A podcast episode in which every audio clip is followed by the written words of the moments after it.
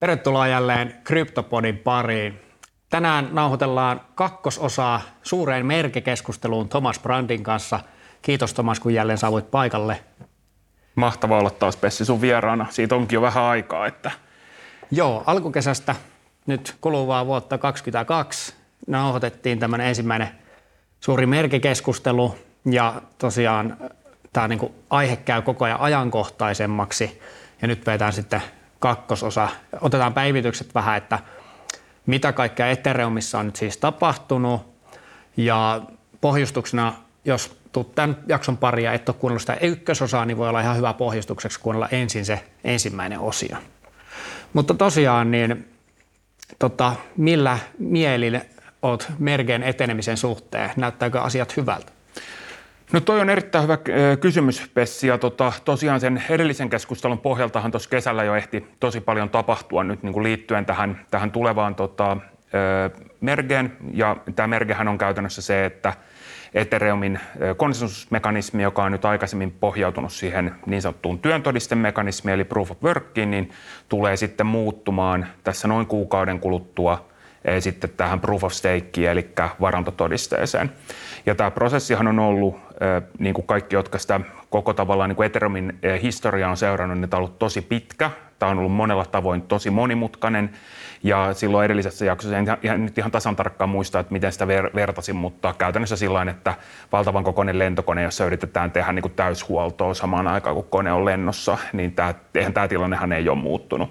Mutta tavallaan niin kuin markkinoillehan on saatu tosi hyviä signaaleja, voidaan niistä puhua hetken kuluttua, että mitkä tavallaan on hyviä ja niin kuin ehkä ei välttämättä niin hyviä seikkoja, mitkä sitten liittyy tähän mergeen, mutta tosi paljonhan kesällä ehti tapahtua, jotka tavallaan niin kuin vahvistaa ehkä sitä markkinoiden näkemystä, että tämä sulautuminen tullaan tässä jonkin ajan kuluttua näkemään myös siellä niin sanotun pääverkon puolella. Joo, sanoit pääverkosta, niin tota, lähdetään heti siitä purkamaan, että tosiaan Ethereumissa on niin kuin eri, eri verkkoja, Ethereumia, pääverkko, Beacon Chain ja sitten on näitä testiverkkoja. Niin avaisitko hieman, että minkälaista järjestelystä on kyse ja, ja mitä siellä on tapahtunut? Joo, toikin on erittäin hyvä, erittäin hyvä nosto. Eli Käytännössähän nyt se, mitä tulee niin kuin tapahtumaan tämän Mergen yhteydessä, niin on se, että tämä niin sanottu pääverkko, josta käytetään englanninkielistä nimiä myös mainnet, niin tulee tosiaan yhdistymään tämän jo jokunen aika sitten vuonna 2020, silloin tota, syyskuussa tulleen tämän niin sanotun Beacon Chain-ketjun kanssa. Eli puhutaan tavallaan niin kuin tästä niin sanotusta konsensuslayerista ja sitten puhutaan tästä niin sanotusta execution layerista. Ja nämä kaksi tavallaan verkkoa, eli tämä vanha niin sanottu POV-pohjainen verkko, eli tämä mainnetti tulee tosiaan sitten sulautumaan yhteen tämän, tota, tämän Beacon Chainin kanssa. Eli se tavallaan niin kuin tekninen, tekninen puoli tulee tavallaan sitä kautta, että nämä molemmat verkot tulee sitten tavallaan puhumaan niin sanotusti samaa kieltä, eli ne molemmat siirtyy tämän varantotodisteen varaan. Ja kun nostit esille noita niin kuin testiverkkoja, niin tässä tämän kuluneen vuoden aikana on ollut useita testiverkkoja, joita on niin kuin, tota, te, te, tavallaan siirretty jo eh, tämän tota, eh, varantotodisteen var, niin kuin varaan. Ja nyt ehkä niin kuin se kaikkein niin kuin suurin ja merkittävin, ehkä ne, niin kuin kaikkein positiivisin signaali oli tämä niin sanotun Goerli, nimisen tota, testiverkon yhdistyminen Brateriin, joka käytännössä tarkoittaa sitä, että nyt kaikki ää, tota, Ethereumin tunnetuimmat julkiset testiverkot, joita niin kuin suurin osa kehittäjistä on käyttänyt, niin ää, on siirretty tavallaan tähän ää, varantotodistemekanismiin. Eli niitä voi niin kuin verrata tämmöisiin vähän niin kuin kenraaliharjoituksiin ennen sitä varsinaista niin kuin, julkisen, eli tämän kaikkien tunteman Ethereum, Ethereum-verkon ää, tota, tulevaa sulautumista.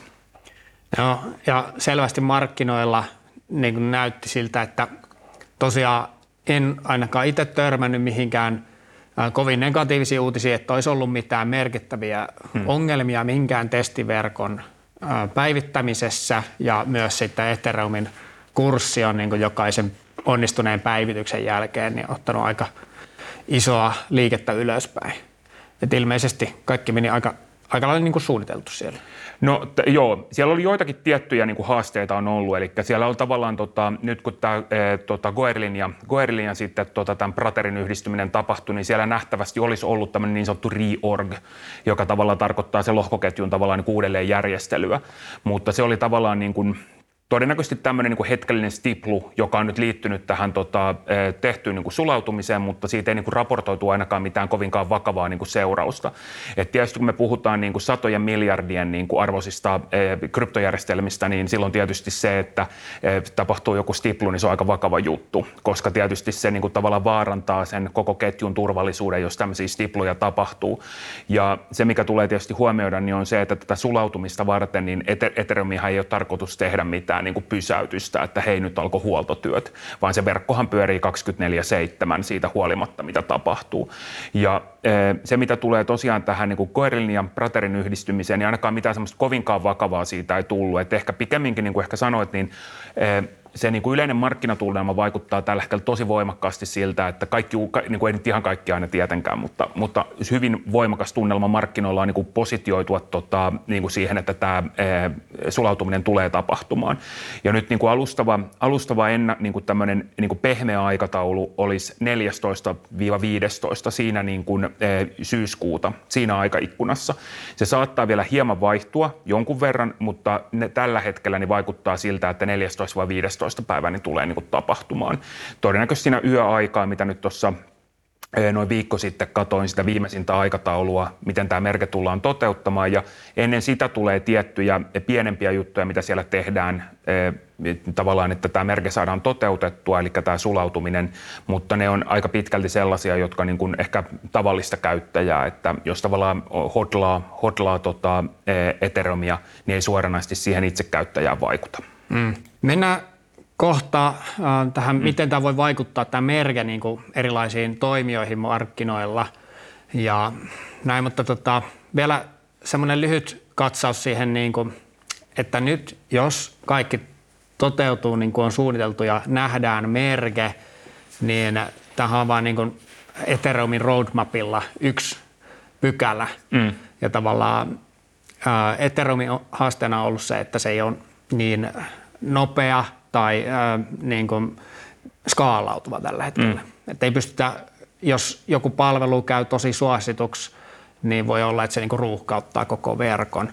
Ja nythän tämä niinku tuo sitä tiettyä skaalautuvuus potentiaalia tähän, mutta ei ilmeisesti vielä sitä suoraa skaalautumista niin paljon. No tuossa sä oot ihan oikeassa, että käytännössä tota, kun miettii nyt tätä niin kuin itse merke, merkeä niin tapahtumana, niin siinähän ei ole kyse tosiaan mistään muusta kuin siitä eh, konsensusmekanismin vaihtamisesta. Se konsensusmekanismin vaihtaminen tietysti itsessään on, on niin kuin tosi iso juttu ja ehkä nyt erityisesti sitä kautta, että se tulee tavallaan muuttamaan sen Ethereumin tavallaan sen koko turvallisuusmallin, eli käytännössä miten tavallaan turvallisuus tuotetaan siinä verkossa. Et kun aika aikaisemmin se turvallisuus tuotettiin niin kuin konkreettisen niin kuin louhinnan tuloksena, niin kuin Bitcoinissa se tuotetaan, sulla pitää olla oikeita aitoja laitteita, oikeita aitoja investointeja eh, sen louhinnan tekemiseen, niin nyt tietysti tämän eh, proof of stake, eli tämän varantotodisteen myötä, niin siirrytään tavallaan siihen niin sanottuun steikkaamiseen, jota ehkä voisi kutsua lukitsemiseksi tai panttaamiseksi, eli 32 ETH kerrannaisina itsenäinen validaattori, joka haluaa validoida sen eh, verkon tapahtumia, niin voi steikata, eli pantata niitä omia varoja varojaan e, niin kuin Etherverkon käyttöön ja saada sitten siitä niin kuin kiitoksena siitä tekemästään työstä niin kuin tota, vähän niin kuin louhintapalkkioita muistuttavan tämmöisen tippimaksun. Siinä saa sitten myös tämän tota, varsinaisen niin sanotun base fee, eli tämmöisen pohjapalkkion, mutta tuossa noin vuosi sitten elokuussa 2021 niin aktivoitiin tämä APE 1559, joka käytännössä muutti tämän tota, siirtopalkkiomarkkinan Etherin osalta ja käytännössä johti siihen, että tämä pohjapalkkiohan poistetaan, niin kuin poistetaan kierrosta ja niin kuin tätä kautta sitten näkee myös sen, että tavallaan pitkällä tähtäimellä niin Eetteristä tulee, jos tavallaan tämmöinen niin kuin ennuste pitäisi paikkansa, että, että tavallaan että uskoo siihen skenaarioon, niin tulee tämmöinen deflatorinen omaisuuserä. Eli koska sen tota, uuden e- e- kiertoon tulevan eetterin määrä riippuu siitä, että kuinka paljon on ensinnäkin steikattuna eetteriä tai kuinka paljon on niin kuin tavallaan steikkausta verkossa, kun steikkaajat steikkaa sen kiinni ja sitten samaan aikaan tämä ei 1559 polttaa pois sitä sieltä kierrosta, niin sitten tavallaan niin kuin yksi skenaario, joka on tavallaan niin kuin olemassa, niin on se, että sitten tulee deflatorin, eli sitä poistuu kierrosta. Ja tota, isossa kuvassa tämä tietysti niin kuin vaikuttaa myös siihen eetterin energiankulutukseen, eli tavallaan nämä villeimmät odotuksethan on se, että se olisi noin, niin kuin, noin 99,95 prosenttia, mitä, mitä energiankulutus niin kuin muuttuu tai vähenee – niin sitten on tietysti toinen kysymys, että onko se niin kuin hyvä tai huono asia. Et toki niin kuin sijoitusmaailmassa on nykypäivänä tosi niin kuin vahvana tämmöinen ESG-vastuullisuusnarratiivit, jossa tavallaan uskotaan, että energiankulutus itsessään on huono asia, tai että siihen liittyy jotain tavallaan niin kuin eh, hiilidioksidipäästöjä tai elektroniikkajätettä, jonka takia, takia Bitcoin on niin kuin tavallaan saanut, saanut tosi paljon niin kuin, niin kuin, eh, lunta tupaan, että siinä on tavallaan tämä eh, louhinta mukana niin se on yksi tämmöinen niin kuin vahva tekijä siinä taustalla. Joo, ja se voi niin kuin tehdä Ethereumista nyt sitten onnistuessaan mm. niin huomattavasti niin kuin helpomman valinnan sijoituskoriin mahdollisesti yrityksille, Joo. jotka pitää sitä ESG-standardia niin aika korkealla? No, tämä on hyvin mahdollista ja tavallaan, jos mä vielä niin kuin palaan just siihen tavallaan siihen skaalaamiseen ja nimenomaan siihen, että miten tavallaan, niin kuin, jos mietitään sitä Ether, e, niin kuin Ethereumin tavallaan pitkää kehityskaarta, niin tavallaan silloin kun Ethereum tuli, niin kuin tota, niin kuin syntyi tavallaan, syntyi, syntyi niin kuin olema, olemaan niin 2015, niin tavallaan se 2015-2016, niin silloinhan tavallaan niin kuin markkina oli hyvin erilainen. Eli tavallaan oli, oli tavallaan olihan niin kuin erilaisia, tavallaan Bitcoinin lisäksi oli olemassa erilaisia niin kuin, e, tota, e, token ja tämmöisiä tavallaan niin kuin, e, kolikkoprojekteja, mutta tavallaan niin kuin, e, niin kuin Etherin ja Ethereumin mukaan tulon myötä, niin markkinahan sai aivan uudenlaisen niin kuin, tota, e, niin kuin tällaisen tota, sykäyksen. Ja tietysti niin kuin Ethereumin osalta tietysti niin kuin erilaiset ERC-standardit, joiden myötä esimerkiksi niin kuin tuli esimerkiksi ikobuumi, joka tietysti voi olla montaa mieltä, että oliko se niin kuin hyvää vai huonoa aikaa, niin kuin NFT-markkinoiden synty, niin se tietysti se Ethereumin tavallaan pitkän niin kuin kaaren ja pitkän tavallaan kehityksen tavallaan niin kuin, lopputulemahan tämä merge ei yksinään ole, vaan että jotta tavallaan se niin kuin iso lupaus just tästä skaalautuvuudesta ja sitten tavallaan nimenomaan sen niin kuin nopeuden, nopeuden kasvamisesta, niin ne on tavallaan tässä vuosien varrella ollaan tavallaan ehkä niin kuin, niin kuin, ete, niin kuin Ethereumin kehittäjät on ehkä tavallaan niin kuin ymmärtänyt sen, että nämä asiat pitää Ethereumin tapauksessa by design Eli tavallaan niin ennalta, jo, ennalta jo oikeastaan päätetty, että ne halutaan tehdä siellä niin sanotussa toisessa kerroksessa. Et hyvin monissa muissa niin kuin tavallaan kylp, niin kuin, eh, kilpailevissa älysopimusketjuissa otetaan sitten niin kuin Polkadot tai Cardano tai vastaavat, niin niissä se on ajateltu jo tavallaan tehtäväksi siellä pohjaketjussa. Mutta tavallaan tämä niin kuin Ether on tavallaan niin kuin, siinä mielessä niin kuin vähän erilainen, erilainen tavallaan niin kuin suunnitelmalta ja siinä niin kuin isossa roadmapissa, että on tavallaan ajateltu, että me mennään sinne toiseen kerrokseen ja sen toisen kerroksen kautta saavutetaan tavallaan ne skaalaus, skaalaus- ja nopeusedut. Niin eli sanotaan Polkadot tai Solana, niin ne mm. pyrkii olemaan ykkös tasolla tosi nopeita. Ethereum on kehitetty nyt näitä erilaisia niin kuin layer 2 malleja. Mm. Puhutaan sekä Zetko. Zetko nollapeista ja sitten Optimis tota, mekanismista. Ja ilmeisesti näiden niin kuin, käyttö nyt sitten pääsee kunnolla vauhtiin tavallaan tämän merken myötä? No ainakin siihen niin kuin, sitä ainakin toivotaan. Eli nimenomaan, että jos miettii vaikka tätä, eh, näitä niin sanottuja tota, zero knowledge proofeja, niin se ajatushan on tavallaan pohjimmiltaan se, että me tehdään tavallaan pieni pätkä asioita vähän niin sanotusti off-chainina ja me tavallaan tuotetaan sitten se todiste vaikka tehdyistä siirroista sinne niin kuin, tota, tota, lohkoketjutasolle. Eli tämä merkehän ei tule muuttamaan esimerkiksi sitä rajallista eh, lohkotilaa, jonka tavallaan jokaisella tavallaan niin kuin lohkojen tuotantokierroksella ne käyttäjät joutuu kilpailemaan, eli ne käy niin kuin huutokauppaa. Vähän niin kuin Bitcoinissa käydään huutokauppaa sitä rajallisesta lohkotilasta. Niin tavallaan tämmöiset niin kuin skaalausratkaisut tietysti pyrkii siihen, että sitä lohkotilaa käytettäisiin entistä tehokkaammin ja saataisiin entistä enemmän asioita tehtyä sen tota, itse tavallaan rajallisen lohkokoon, lohkokoon ulkopuolella. Ja sinänsä niin kuin, tota, on niin kuin selkeästi niin kuin nähtävissä, että tavallaan niin kuin pyrkimys sieltä niin kuin, äh, niin kuin pois sieltä ketjutasolta, eli nimenomaan sieltä et, et, niin kuin Ethereumin tavallaan L1-ketjusta ja pääketjun tasolta kohti niitä toisen skaalauksen ratkaisuja, jotka tehtäisiin siellä kakkoskerroksessa, niin se on tosi vahva.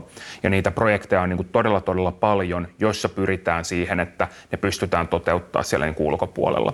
Ja sitten on tietysti niin kuin erilaisia ketjuja, jos otetaan nyt esimerkkinä tavallaan niin kuin, niin kuin kilpailevasta mallista, niin esimerkiksi on, on esimerkiksi Polkadot.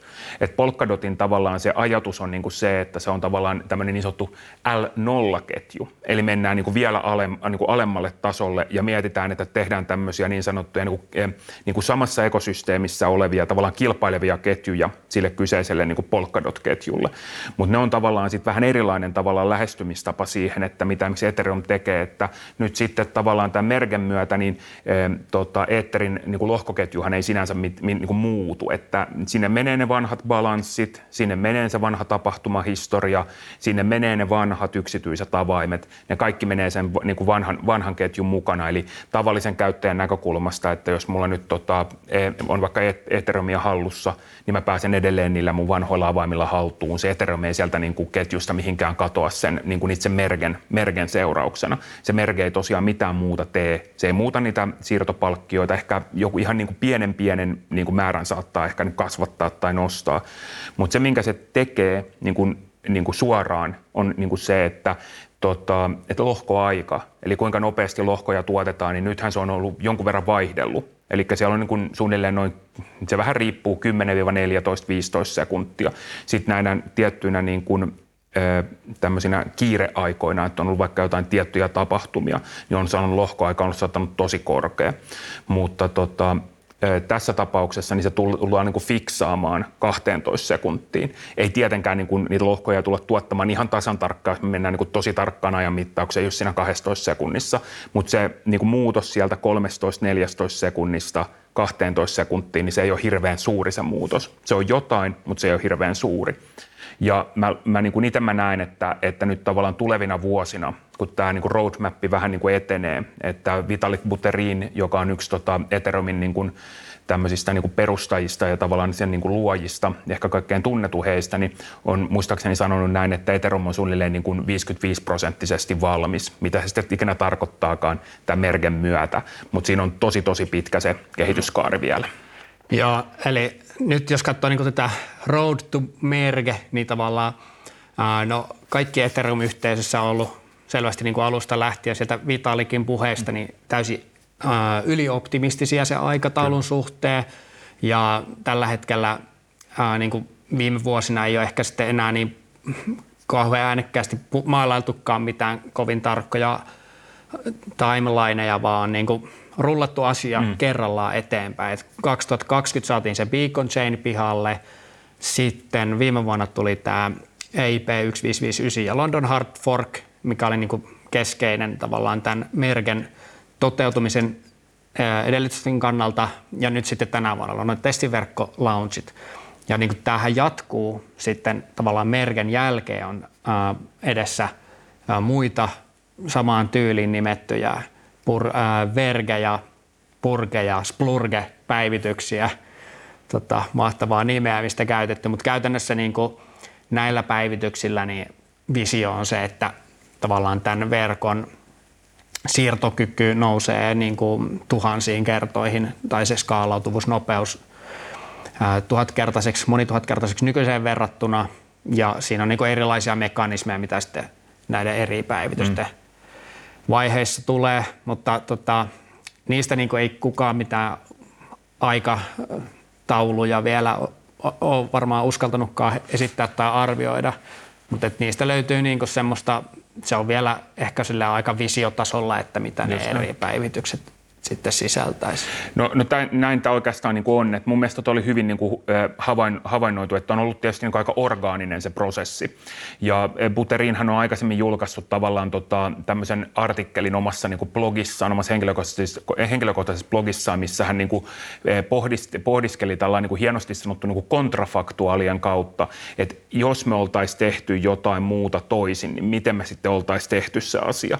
Ja kyllähän se on niin kuin selkeää, että, että tavallaan niin kuin Ethereumin kehittämisestä. Tietysti se on niin kuin helppo, helppo, kun itse ei ole Ethereum kehittäjä, niin helppohan sanoa, että joku asia olisi pitänyt tehdä toisin. Tosiasia on kuitenkin se, että Ethereum on tällä hetkellä niin kuin älysopimusalustoista kaikkein suurin, kaikkein niin kuin tuota, voimakkaimmilla verkostovaikutuksilla on kaikkein eniten kehittäjä, siellä on kaikkein niin kuin suurin ja elinvoimaisin ekosysteemi, mitä, mitä niin kuin tähän, tähän aikaan tulee. Ja tavallaan se niin kuin pakottaa niin kuin just kysymään, että, että nyt kun tämä niin kuin merke tehdään, niin mitä sen jälkeen? Ja niin kuin sä mainitsit nämä vähän niin kuin Ghostbusters-vaiheet melkein, että tota, surget ja verget ja tota, purget ja splurget, niin siinä on tavallaan se, että ne on, ne on niin kuin työnimiä. Vähän niin kuin, vähän niin kuin itse, itse ehkä hommissa on sillä että tulee joku työnimi. Niin, tota, niin ne, ne, nimenomaan se ajatus on se, että silloin tullaan tekemään – nämä niin kuin skaalaukset ja sitten nimenomaan tota, niin kuin, e, otetaan niin kuin kantaa siihen kulukysymykseen. Eli millä tavoin saadaan niitä kuluja painettua ale, alemmas siellä tavallaan pääketjun tasolla ja samaan aikaan skaalattua sitten nimenomaan siellä L2 ja mahdollisesti jopa niin kuin, e, tota, joinakin muinakin ratkaisuina, mitä sitten mahdollisesti halutaan ottaa käyttöön. Ja sitten se, mihin tämä tulee niin kuin johtamaan, että kuinka monta vuotta tässä tulee menemään, että päästään sinne, niin kuin, että nyt, nyt kaikki on valmista, niin sellaistahan ei niin kuin, ne, jotka IT-järjestelmiä on tai tietskarihommia on tehnyt, niin tietää, että mikään ei ole koskaan ihan täysin valmista. Että aina halutaan kehittää ja aina on varaa parantaa. Ja, ja sen osalta se iso kysymys tulee olemaan niin kuin näin lyhyellä aikavälillä varmasti se, että miten esimerkiksi niin kuin, eh, merken jälkeen niin pitäisi tulla tämmöinen niin sanottu Shanghai-päivitys, joka on siis tarkoittaa sitä, että sen myötä niin nyt tavallaan siihen beacon chainiin yksisuuntaisesti peruuttamattomasti steikatut ETH-varat, eli Ether-varat olisi vapautettavissa.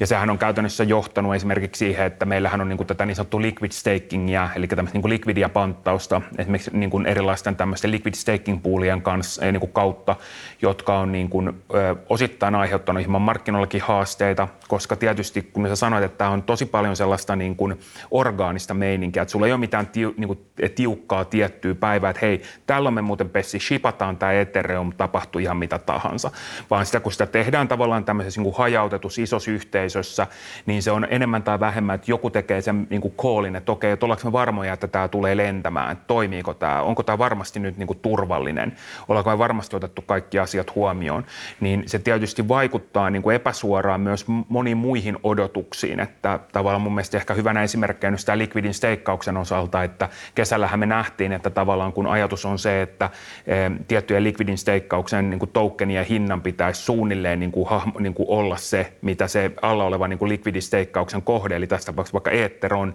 niin nämähän on niin kuin ollut tosi tosi paljon niin kuin jälkimarkkinoilla niin kuin epätasapainossa. Ja se on niin kuin aiheuttanut tiettyjä niin kuin markkinahäiriöitä myös niin kuin kesän aikana. Ja nyt on tietysti iso kysymys on se, että, että tuleeko tämä 14 vai 15 päivä niin kuin pitämään. Ja jos ei se tule pitämään, niin se tietysti jälleen kerran vaikuttaa voimakkaasti niihin odotuksiin, että siellä e, e, mikään ei niin kuin poissulje sitä, etteikö jotain niin kuin ongelmaa tule eteen, joka pakottaa jälleen kerran siirtämään sen tota, mergen toteutusta. Mutta siis tällä hetkellä, kun jos katsoo esimerkiksi sitä keskustelua, mitä niin kuin Ethereum-kehittäjät on tota, näissä omissa kooleissa, omissa niin kuin puheluissaan käynyt, niin se vaikuttaa ainakin niin kuin näin, niin kuin vaikka itse ei ole kehittäjä, niin ainakin niin kuin, niin kuin, näin niin kuin amatöörin silmään niin siltä, että heillä on hyvin suuri varmuus siihen, että he pystyvät niin toteuttamaan sen mergen. Ja sitten vaikka tulisi joku haaste eteen, niin siitä huolimatta se ei tarkoita enää kahtaa vuotta odottamista tai kolmea vuotta tai vastaavaa, vaan voidaan puhua niin kuin kuukausista. Että sitten siirrytään takaisin ja tehdään se uudestaan ja katsotaan, että saadaan se niin kuin toteutettua, mitä, olla niin kuin, mitä niin kovasti odotetaan. Mm. Joo, no totta, viime...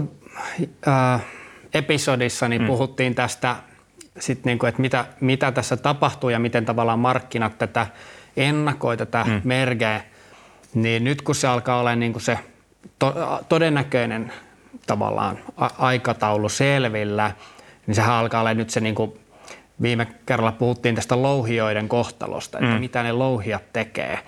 Ja siellähän on niin kuin ykkösvaihtoehtona nyt varmaan ollut se Ethereum Classickiin siirtyminen louhimaan, ää, no, tai kaiken kaluston myyminen käytännössä ja toiminnan lopettaminen.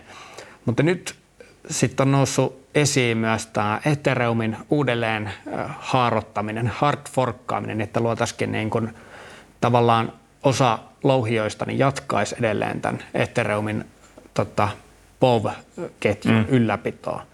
Mi- mistä tässä on kyse ja miltä todennäköisyydet sun mielestä nyt näyttää sen osalta? No toi, toi onkin, se olisi niin melkein ihan oman, oman episodinsa aihe, että to, tota voisi niin purkaa niin tosi monesta eri näkökulmasta, mutta jos menee tavallaan niin kuin, tota, niin kuin sillä niin kuin perus, perustavalla ajatukseen niin on niin kuin se, että kuka tahansa voi milloin tahansa haarauttaa ihan minkä tahansa kryptoverkon. Esimerkiksi Ethereumistakin on tehty vuosien varrella, ehkä tämä kaikkein tunnetuin on nimenomaan tämä niin sanotun DAO, tota, eh, exploitin jälkeen, mikä silloin 2016 tapahtui, eli käytännössä eh, tämmöinen, tämän aikainen tämmöinen hajautettu autonominen organisaatio, jonka eri, niin kuin nimenä oli The DAO, niin joutui tämmöiseen älysopimukseen liittyvän niin kuin virheen, virheen tavallaan niin kuin, tuota, niin kuin ongelmiin sen takia, ja sieltä sitten vietiin valtavat määrät Ethereumia siitä kyseisestä DAOsta tämmöiseen niin sanottuun dark DAOhon tai varjodaohon tai mitä sitä ikinä haluaa kutsua. Ja se aiheutti sitten Ethereum-yhteisössä silloin 2016 kovaa keskustelua, että mitä me tullaan tekemään tämän verkon osalta, mikä tämän verkon tulevaisuus on. Ja silloin he päätti, että okei, että tavallaan niin kuin Vitalik Buterinin ja kumppanien tavallaan tämä niin kuin, ehkä niin kuin suurempi, suurempi tavallaan joukko niitä kaikkein parhaimpia kehittäjiä, niin kuin to, totesi, että, että tota, me halutaan, että korjataan tämä ongelma. Eli tätä DAOta ei koskaan tapahtunut. Eli he käytännössä niin kuin, e, rollas tavallaan sen koko niin kuin, tavallaan tilanteen takaisin. Ihan niin kuin tässä kyseisessä niin kuin, lohkoketjussa ei olisi koskaan tätä DAOta edes tapahtunut.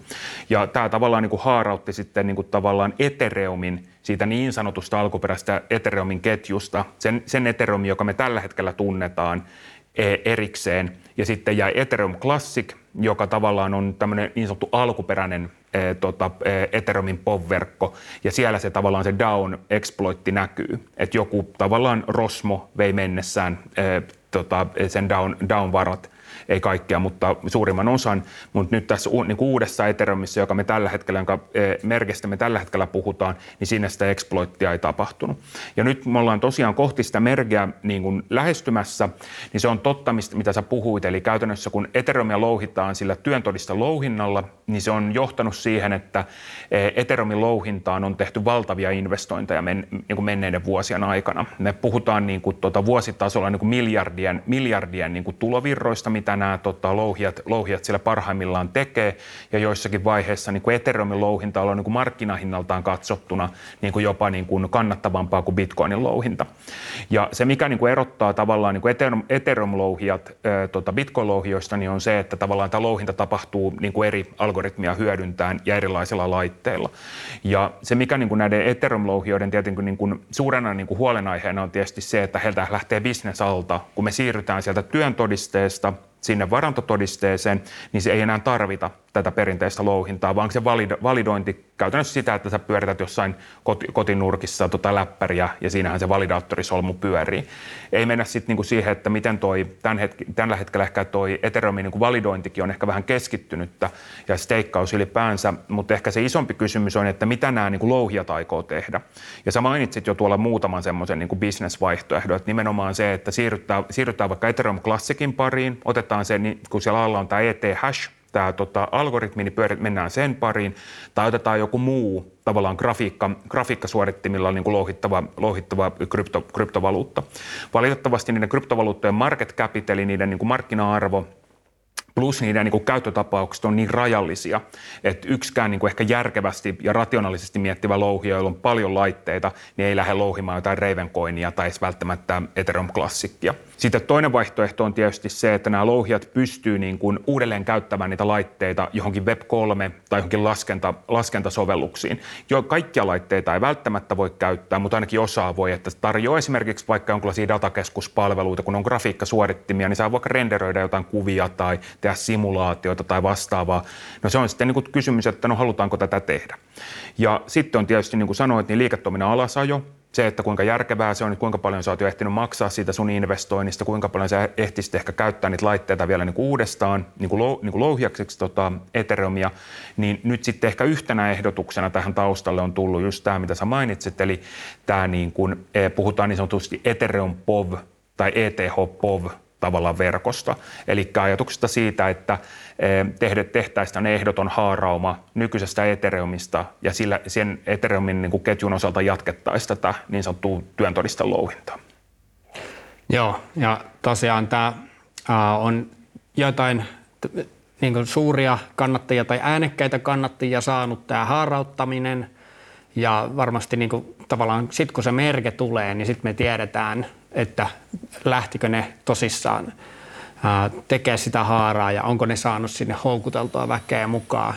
Mutta sehän niin johtaisi sitten siihen, että olisi uusi ää, kilpailevat Ethereum-ketjut ää, samaan tyyliin kuin Bitcoin ja Bitcoin mm. Cash syntyi 2017 ja no, monia tämmöisiä haarautumisia on nähty kryptomaailmassa ja useimmiten ne johtaa siihen, että se niin vahvempi voittaa ja sitten tota, vähemmälle suosiolle jäävä niin jää elämään jotenkin semmoista kituttavaa elämää. Niin kuin Joo, ja, ja toi on niin kuin ihan hyvin niin kuin muotoiltu, että, että tavallaan niin kuin nyt jos miettii sitä Ethereum-klassikkia, niin sillähän on ollut tämänkin vuoden aikana, että se saattaa tulla yllätyksenä, mutta Ethereum-klassikkohan on ollut tämän vuoden niin kuin par, melkein parhaiten tuottaneita kryptoja. Että se nyt tietenkään kaikkia kryptoja tähän nyt voi ottaa, mutta sillä on niin kuin, niin kuin tämmöisistä vähänkään niin kuin tunnetuimmista kryptoista niin kuin kaikki, yksi parhaiten tuottaneita. Ja se on hyvin paljon nimenomaan liittynyt tähän sentimenttispekulaatioon siihen, että, että siirtyisivätkö nykyiset Ethereum-louhijat suure, suurella joukolla Ethereum Classicin pariin. Ja tietysti se niin kuin louhintateho itsessään, niin sehän on tavallaan se on niin kuin turvallisuutta sille verkolle. Eli jos sulla on tavallaan niin kuin kaksi kilpailevaa verkkoa, Eh, jotka on käytännössä ihan samoilla ominaisuuksilla. Ethereum Classic ja Ethereum ei tietenkään ole samoilla ominaisuuksilla, koska Ethereum Classichan shippaa lähinnä sitä, mitä Vitalik Buterin keksii. Eli niillä, on, niillä ei ole niin taitavia kehittäjiä, mitä Ethereumin parissa tällä hetkellä työskentelee. Mutta Ethereum Classicin se niin spekulaatio oli maaliskuussa, kun oli vähän niin kuin puhetta, että hei, että, että voisiko olla jotenkin mahdollista, että nämä Ethereum, tota, Ethereum-louhijat tulisi Ethereum Classicin pariin. Ja sitten nyt erityisesti tämän, tota, tämän Goerli Praterin tämän tota, julkisen testiverkon mergen seurauksena, niin sitten on tullut tämmöisiä tiettyjä tahoja, tota, ehkä tunnetuimpina, tunnetuimpina tämmöinen eteläkorealainen iso niin kuin louhia, joka on sanonut, että, että hän haluaisi niin kuin todennäköisesti ottaa tämän niin kuin yhden, yhden niin kuin tota forkin, forkin erikseen siitä. Ja kun toinen kysymys on siitä, että kuinka monta forkkia tästäkin voi tulla, että onko se yksi, kaksi, kolme, mutta todennäköistä on se, että, että yksi forkki tulee ainakin, koska se louhioiden tavallaan se niin kuin itsekäs niin kuin tämmöinen intressi on se, että sitä louhintaa tullaan jatkamaan siinä nykyisessä verkossa. Ja sitten samaan aikaan niin on nähtävissä jo tällä hetkellä, että se mikä tietysti on niin kuin ihan mielenkiintoista tämmöisessä niin kuin kryptomaailmassa, niin on se, että silloin 2017, kun käytiin tätä niin sanottua suurta e, tota, lohkokoko sotaa, niin silloinhan markkinat tosiaan ratkaisi sen, että mikä on oikea bitcoin. Et tuli tavallaan niin kuin bitcoin ja bitcoin cash, ja tavallaan jo ennen sitä niin tietyt markkinapaikat tarjosivat sulle tämmöisiä vähän niin kuin IOU-tyyppistä niin kuin mahdollisuutta käydä kauppaa niin kuin bitcoinilla ja bitcoin cashilla keskenään. Ja silloin yhdessä vaiheessaan se markkina-arvo oli suunnilleen bitcoin cash oli jotain niin kuin 20-30 pinnaa kaikkein parhaimmillaan bitcoinista, mutta jos katsoo tällä hetkellä sitä markkina-arvoa, niin sehän on ihan niin kuin, se on niin kuin kuin, niin kuin ripaus, ripausvettä. Ja sama ty, samalla tyylillä niin kuin näkee myös ä, tällä hetkellä tätä Ethereum POV ja sitten Ethereumin välistä kaupankäyntiä esimerkiksi Poloniexissä tai Gate.iossa, jotka käytännössä tarjoaa sulle niin kuin ennustemarkkinan. Eli sä voit niin laittaa skin in the game, jos sä uskot toiseen ja et uskot toiseen, niin voi, niillä voi pääsee käymään kauppaa. Ja ne, mä niin kuin itse lähinnä seuraan sitä vaan niin kuin sen ennustemarkkinan näkökulmasta, eli suunnilleen mihin tämän tota, Ethereum povin markkina-arvo suunnilleen jää. Ja jos Ethereumin markkina-arvo on tällä hetkellä, mitä se 250 miljardia, ehkä jossain siinä niin kuin hujakoilla, niin tämän e, tota, niin kuin Ethereum Classicin markkina-arvo on ehkä siinä 7-10 miljardin niin kuin tota, hujakoilla ollut viime aikoina, nyt tietysti noussut, niin tämän tota, Ethereum Povin markkina-arvo jää todennäköisesti sinne johonkin sinne samoille hujakoille. Eli käytännössä se, että, että miksi tavallaan niin kuin mä nyt sit suosisin sitä Ethereum Povia versus niin kuin Ethereum Classicia, niin siinä on yksi sellainen kysymys, josta me voitaisiin itse asiassa pikkusen jutella, eli nimenomaan sitä DeFi-ekosysteemistä ja sitten nimenomaan vaikka noista vakavaluutoista, koska nehän tulee myös tässä niin kuin, tota, Ethereumin mergen myötä niin kuin keskeiseen asemaan. No, avaa lisää. no, tota, e, no siis tietysti, kun sullahan syntyy kaksi erilaista ketjua. Mm. Eli käytännössä sulle tulee se Ethereum POV ja Ethereum POS, eli Proof of Stake ja Proof of Work. Niin nämä ketjuthan on käytännössä siinä niin kuin syntyajankohdallaan, nehän on täysin samanlaisia. Siellä menee ne vanhat Pessin saldot, siellä menee ne vanhat niin kuin, tota, private keyt, YMS. Ja nythän tavallaan yksi semmoinen tärkeä kysymys on se, että, että jotta niin kuin esimerkiksi tämä Ethereum Povi, monet pörssit on sanonut, että jotta me listataan se, että jotta me otetaan se huomioon, niin sinne pitää esimerkiksi saada tämmöinen replay attack niin kuin suojaus. Eli silloin kun tavallaan nämä ketjut erkaantuu, niin ne private keythän on molempiin ketjuihin käytännössä samat. Niin ettei tule sellaisia ongelmatilanteita, että sä käytännössä niin kulutat toisesta ketjusta ensin varoja ja sitten kulutat vielä toisesta ketjusta varoja, eli tehtäisiin tämmöinen niin hyökkäys tavallaan kahden ketjun avulla. Eli sit, sitä pyritään niin välttämään. Eh, tietyt pörssit on vaatinut, että tämmöistä replay attack-suojausta on pakko käyttää, jotta ne listaa sen Ethereum povin niin kuin itselleen. Ja e, sitten toinen asia, mikä on niin kuin huomioitava, niin on se, että tässä menneinä vuosina Ethereumin päällehän on syntynyt todella, todella suuri tämmöinen niin kuin hajautetun rahoituksen ekosysteemi, jos nyt keskitytään nimenomaan siihen DeFi, DeFi-maailmaan. Ja yksi semmoinen keskeinen osa DeFiähän on niin kuin vakaa valuutat. Ja nyt kun tavallaan meillä on sitten tavallaan nämä vakavaluutat tai sitten esimerkiksi erilaiset niin, niin sanotut niin kuin kuoreen asetetut assetit, esimerkiksi vaikka niin kuin wrapped bitcoin, joka on siis käytännössä ERC20-tokeni, käytännössä älysopimus niin kuin sitä varten, että sä voit käyt, niin kuin käyttää tavallaan bitcoinia Ethereumissa vakuutena. Niin nämä molemmat niin kuin, tota, esimerkit, eli vakavaluutat ja ERC20, jotka on vaikka tämmöisiä wrapped assetteja, niin nehän kanssa tuplaantuu. Eli tarkoittaa sitä, että sulla on se vanha ketju ja sulla on se uusi ketju. Ja nyt sitten kysymys kuuluu, että kumpi näistä ketjuista on se oikea ketju? Onko molemmat ketjut yhtä oikeita vai onko toinen ketju se, joka tavallaan on se hallitseva versio? Bitcoinissahan tätä ongelmaa ei ole, koska Bitcoinin päälle ei ole semmoista niin DeFi-ekosysteemiä varsinaisesti rakennettu, vaan sulla on se Lightning Network, salamaverkko, joka toimii vähän eri logiikalla. Niin tässä nyt sitten taas Ethereumin tapauksessa on se, että esimerkiksi vakavaluuttojen osalta, niin kaikkein tunnetummat vakavaluutathan on käynyt Circlen USDC, Tetherin se USD, eh, USDT, ja niiden osaltahan on jo ilmo, molemmat on ilmoittanut, että he tulee tukemaan vain ja ainoastaan käytännössä posketjua. Ja esimerkiksi Paxos myös, joka on tämmöiseen, tota, eh, niin kuin tota, heillä on tämmöinen Paxos Dollar, niin he on myös ilmoittanut, että he tukevat vain ja ainoastaan sitä posketjua. No sitten mielenkiintoisiahan on tietysti myös nämä, niin kuin, tota, nämä räpätyt, räpätyt assetit, eli nämä, jotka on niin kuin, tavallaan kuoriassetteja, niin sä et pysty tavallaan kahdessa ketjussa lunastaa sitä, vaan toinen ketju on niin kuin valittava. Toisessa ketjussa ne muuttuu arvottomiksi ja toisessa ketjussa ne on oikeasti käytettävissä. Mutta sitten jos otetaan esimerkkinä vaikka NFT, niin NFT hän ei ole samalla tyylillä, että siellä ei ole mitään keskitettyä tahoa, joka olisi se liikkeeseen laskenut. Niin tämä on sinänsä mielenkiintoinen, että millaisemmiksi hintaeroja sen POV- ja POS-ketjun välillä tulee esimerkiksi NFTn hintoihin. Ja jos otetaan vielä, me otetaan vielä yksi kerros alemmas, niin meillähän on tosi paljon DeFi-protokollia, jossa on niin kuin erilaisia governance-tokeneita. Eli käytännössä se, että e, semmoisia tokeneita, joilla sä hallinnoit sitä kyseistä niin kuin, tota, e, niin kuin DeFi-protokollaa, niitä käytetään esimerkiksi niin governance-äänestyksiin, niin on se, että meillä on taas kaksi ketjua. Meillä on sama protokolla, mutta kaksi ketjua. Niin voi syntyä esimerkiksi tässä niin kuin mergen aikana semmoisia tilanteita, joissa tota, jos esimerkiksi kyseinen tiimi ei ole vaikka niin kuin tehnyt tarvittavia päivityksiä ja tehnyt jo e-, etukäteen näitä päätöksiä, että miten näihin tilanteisiin tullaan suhtautumaan, että jos esimerkiksi povia myydään todella voimakkaista POV ETHta, mikä on hyvinkin mahdollinen skenaario. Saattaa olla, että nousee, saattaa olla, että laskee, mutta jos katsoo niin kuin historiaa ja vertaa historiallisiin tilanteisiin, niin jos esimerkiksi tulisi vaikka voimakas myyntipaine, niin samaan aikaan se tulee todennäköisesti vaikuttamaan myös siinä ketjussa oleviin näihin eh, governance tokeneihin. Niin semmoinen tilanne, että sä ostat sieltä niin kuin halvasta ketjusta niin kuin niitä governance jotka on toisessa ketjussa kalliimpia, niin mä en usko, että yksikään tiimi, niin kuin tämmöinen, joka kehittää mitään protokollaa, haluaa että heidän niin kuin, tavallaan niin kuin järjestelmiinsä tai heidän rakentamaansa niin kuin, ä, tota, protokollaan tulee joku tekemään muutoksia sen takia, että ne on ostanut halvemmalla ne tokeneita niin sanotusti väärällä hinnalla. Eli erilaisia niin kuin, aika erikoisiakin tilanteita voi tulla ja esimerkiksi DeFi-protokollissa, jossa on normaalisti treasureita, eli sulla on niin kuin varantoja, niin ne varannothan kanssa tuplaantuu.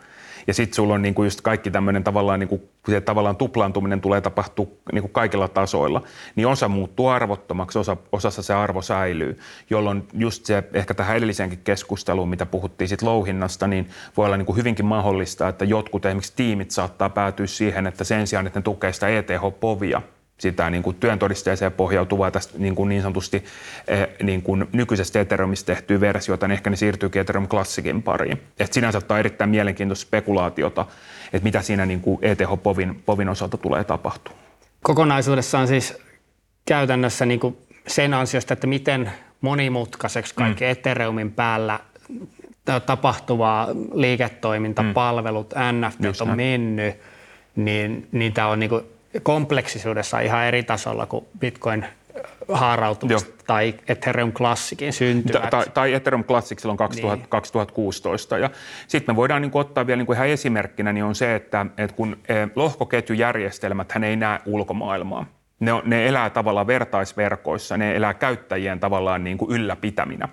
E, niin on se, että, että jos tavallaan jotkut ketjut tarvitsee ulkopuolista inputtia, niin puhutaan niin sanotuista orakkeleista. Ja esimerkiksi Chainlink on jo aikaisemmin vähän niin kuin ennakoinut ja ilmoittanut, että hei tuke, tukemaan mitään muuta kuin POS-ketjua. Ja nyt jos sä mietit, että sulla on olemassa olevia älysopimuksia, jotka perustuu Chainlinkin niin tuohon orakkeliin, ja sitten ne ei tue enää sitä posketjun orakkelia, niin se voi johtaa niin kuin merkittäviin häiriöihin siellä niin kuin POV-ketjussa. Eli tavallaan, niin kuin, tavallaan niin kuin myös heidän kehitystiimiähän pitää tehdä päätöksiä, tullaanko me enää rakentaa sitä niin kuin kyseistä eh, palvelua, mitä me ollaan aikaisemmin tarjottu, niin lainkaan siellä POVin puolella, vai keskitytäänkö me vaan siihen posketjuun. Ja tämä voi olla niin kuin mahdollistaa kaikenlaisia tilanteita, mutta niin kuin ihan konkreettisia haasteita tulee. Ja esimerkiksi tämä Chainlinkin eh, niin orakkelituen puute on esimerkiksi mm. sellainen, että sulla niin älysopimukset ei yksinkertaisesti enää toimi, kun ei tule enää ulkopuolisia syötteitä. Eli käytännössä kuulostaa siltä, että on niin kuin, tavallaan sen povin jatkumiseen niin liittyy todella paljon kaikenlaisia niin kuin riskejä ja semmoisia, että siellä voi tulla erilaisia väärinymmärryksiä mm. ja varmaan myös niin kuin epärehellisille tahoille erilaisia tilaisuuksia mm. tehdä jotain kikkoja, että niin kuin yleisen yhteneväisyyden ja toiminnan jatkumisen kannalta olisi olisi kyllä niin kuin ihan jees, jos se ei, ei jatkuisi se POV-ketju. Itse en ainakaan osaa olla tota, ainakin niin kuin näin alalla pidempään toiminen on niin kokenut, että noin noi forkkitapaukset on usein aika paljon semmoisia niin aiheuttaa semmoista äh, haastavia tilanteita ja hämmennystä ja näin, mutta, tota, mutta tavallaan se kuuluu tähän niin avoimen mm maailman malliin, että kuka tahansa voi haastaa tavallaan sitä. Joo, ja, ja, ja tämä on, tää on niinku, niinku tavallaan se mun mielestä niinku koko homman ydin, että kenenkään ei tarvitse pyytää sitä lupaa siihen. Mm. Ja sitten se kysymys on just näin, että no miten sä tunnistat sen alkuperäisen ketjun X. Että jos tavallaan tota, ottaa semmoisen klassisen esimerkin, minkä, mitä joskus niin Carter on käyttänyt, niin esimerkiksi tämmöisestä niinku laivasta. Että Teseuksen laivat, jos sä korvaat siitä kaikki osat, että tavallaan lähdetään merille, otetaan laiva ja sitten me aletaan pikkuhiljaa korvaa siitä laivasta osia niin missä vaiheessa voit sanoa, että se, on, se ei ole enää se niin kuin sama laiva, että missä se niin kuin olemus on. Ja, tai sitten se, että otetaan, tiedätkö, pikkuhiljaa aletaan, niin kuin, aletaan laittamaan tota, hiekajyviä tota, pöydälle, niin missä, missä vaiheessa se on niin kuin kasa. Eli se on niin kuin rajanveto-ongelma. Ja hyvin usein tavallaan niin kuin se niin kuin keskeinen elementti, mikä niissä niin kuin säilyy, niin on tavallaan niin kuin jonkunlainen niin kuin yhteisesti jaettu käsitys siitä niin kuin tavallaan ei varsinaisesti visiosta. Että jos miettii vaikka bitcoinia tai ethereumia, niin ne visiothan on muuttunut vuosien varrella. Että jossain vaiheessa niin kuin visio vaikka bitcoinin ympärillä oli tämmöinen tavallaan, että se on niin kuin sähköistä käteistä. Ja tavallaan se visio on edelleen olemassa, mutta samaan aikaan siellä on niin kuin rinnalle tullut erilaisia kilpailevia visioita. Että jossain vaiheessa oli ehkä se ajatus siitä, että tämä on darknetin vaihtovälinettä. Sitten se on tavallaan, se on kadonnut. Ja sitten sen tilalle on tullut vaikka niin kuin ajatus digitaalisesta kullasta. Ja sitten samaan aikaan se ajatus siitä käteisestä on palannut vähän niin kuin takaoven kautta, kun tuli salamaverkko. Ja, ja sama juttu on niin kuin Ethereumissa, että Ethereumista on myös niin paljon niin kuin ideologista vääntöä, että mitä, niin kuin, mikä on niin kuin Ethereumin se niin kuin iso, iso visio, että mitä tässä niin kuin halutaan saavuttaa. Joku niin kuin ajatus siitä, että no maailman tietokone, että se voi ajaa ihan mitä tahansa sovelluksia sen varassa. Se voi toteuttaa ihan mitä tahansa tämän niin kuin massiivisen niin kuin, tota, laajan niin kuin, tota, e, peruskerroksen päällä. Ja kyllähän se kuulostaa todella, todella niin kuin ylväältä, että sä mietit, että sä voit rakentaa niin kuin normaaleja keskitettyjä palveluita, mitä sä näet maailmassa. Voit rakentaa rakentaa niitä paremmin eh, niin kuin eh, ennalta näkemättömin tavoin niin kuin tota Ethereum-ketjun varassa. Sehän on niin kuin hieno visio, mutta se ajatus just siitä, että, että tavallaan niin kuin, että tämmöinen niin kuin haaraumaketju voisi itsessään aina niin kuin olla se voittava ketju, niin ei välttämättä ole aina niin kuin paikkaansa pitävä. Et tietysti tässä, tämän osalta niin nähtiin se, että silloin kun 2016 se down, down tota, eh, tilanne tavallaan iski päälle, niin silloin tavallaan niin kuin yksi joukko päätti, että me ei haluta enää olla osa tätä alkuperäistä Ethereumia, me forkataan se oma Ethereum siinä, ja sitten se alkuperäinen Ethereum, jossa tämä niin kuin exploitti oli tavallaan niin kuin nähtävissä, niin se tavallaan jatko Ethereum klassikkina. Ja tavallaan se iso kysymys on sitten nimenomaan siitä niin kuin visiosta, että mitä halutaan saavuttaa, millä aikavälillä. Ja sitten myös se niin kuin, että ne ihanteet, että onko se esimerkiksi sensuurivapaus, onko se nopeus, onko se edullisuus, mitä se on, mitä halutaan tehdä. Ja kyllähän tavallaan tässä niin kuin viimeaikaiset tapahtumat, mitä esimerkiksi Yhdysvalloista ollaan nähty, niin ne tavallaan niin kuin pakottaa kysymään myös tässäkin tapauksessa, että, että onko niin, että tavallaan tämä että keskittäminen tulee kuitenkin sitten tässäkin tapauksessa sitten nimenomaan tämän muuttuneen turvallisuusmallin myötä niin kuin jossain vaiheessa ongelmaksi. Eli viittasit Yhdysvaltain viimeaikaisilla tapahtumilla, niin ilmeisesti Tornado Cashiin. Joo. Eli Ethereumin tämmöinen mikseripalvelu, minkä käyttö on ollut Ethereumissa kohtuullisen suurta, niin Yhdysvaltain viranomaiset lähti kieltää sen toimintaa. Eli käytännössä niin, että Yhdysvaltain kansalaiset ei saisi enää käyttää sitä Tornado Cashia. Ja tavallaan sen merkitys on vähän eri kuin se, että oltaisiin vaan kielletty vaikka joku kauppapaikka, mm. joku darknet-kauppapaikka, koska käytännössä tosi iso osa Ethereumeista on niin joskus kiertänyt esimerkiksi sen mm. Tornado Cashin läpi. Tota, mutta minkälaisia niin muita merkityksiä sä näet sillä mitä heijastumia tällä Tornado Cashin kiellolla voi Joo. olla. Ja, ja toi on, niin kuin, se on niin kuin tärkeää muistaa, että, että on niin kuin monenlaisia palveluita, monenlaisia asioita, mitä voi käyttää sekä hyviin että huonoihin käyttötarkoituksiin. Ja tietysti viranomaiset ja muuthan aina tasapainottelee tavallaan niin kuin tietynlaisen tehokkuuden ja pelotevaikutuksen ja tavallaan turvallisuuden tietyssä monimutkaisessa tavallaan niin kuin tasapainossa. Ja nyt tavallaan se, mitä to, tosiaan tässä niin kuin Tornado Cashin tapauksessa tapahtunut, oli se, että tämmöinen Yhdysvaltain ulkoministeriön, ulkoministeriön niin kuin alaisuudessa tai itse asiassa Yhdysvaltain valtiovarainministeriön alaisuudessa toimiva tämmöinen virasto kuin OFAC laittoi tämän Tornado Cashin eli se älysopimuksen ja tietyt osoitteet tämmöiselle niin sanotulle erikoislistalle. Eli näiden kanssa, niin kuin totesit, niin Yhdysvaltain kansalaiset tai yritykset ei saa olla enää tekemis, tekemisissä. Ja tämä sitten samalla johti sit siihen, että tietyt tavallaan tämmöiset niin kuin, eh, ohjelmistokirjastot ja muut reagoi tähän päätökseen niin, että ne poisti tämän kyseisen Tornado Cashin äh, niin kuin avoimen lähdekoodin omasta niin kuin repositoreistaan. Eli käytännössä niin kuin yritti tavallaan pistää tämän kyseisen koko palvelun niin kuin tavallaan niin kuin tämmöiseen mustaan aukkoon. Ja sitten myös tuossa pari viikkoa sitten niin oli myös tietoa siitä, että Hollannissa yksi tämän väitet, väitetysti tämän Tornado Cashin kehittäjistä oltaisiin otettu paikallisen viranomaisen kautta kiinni.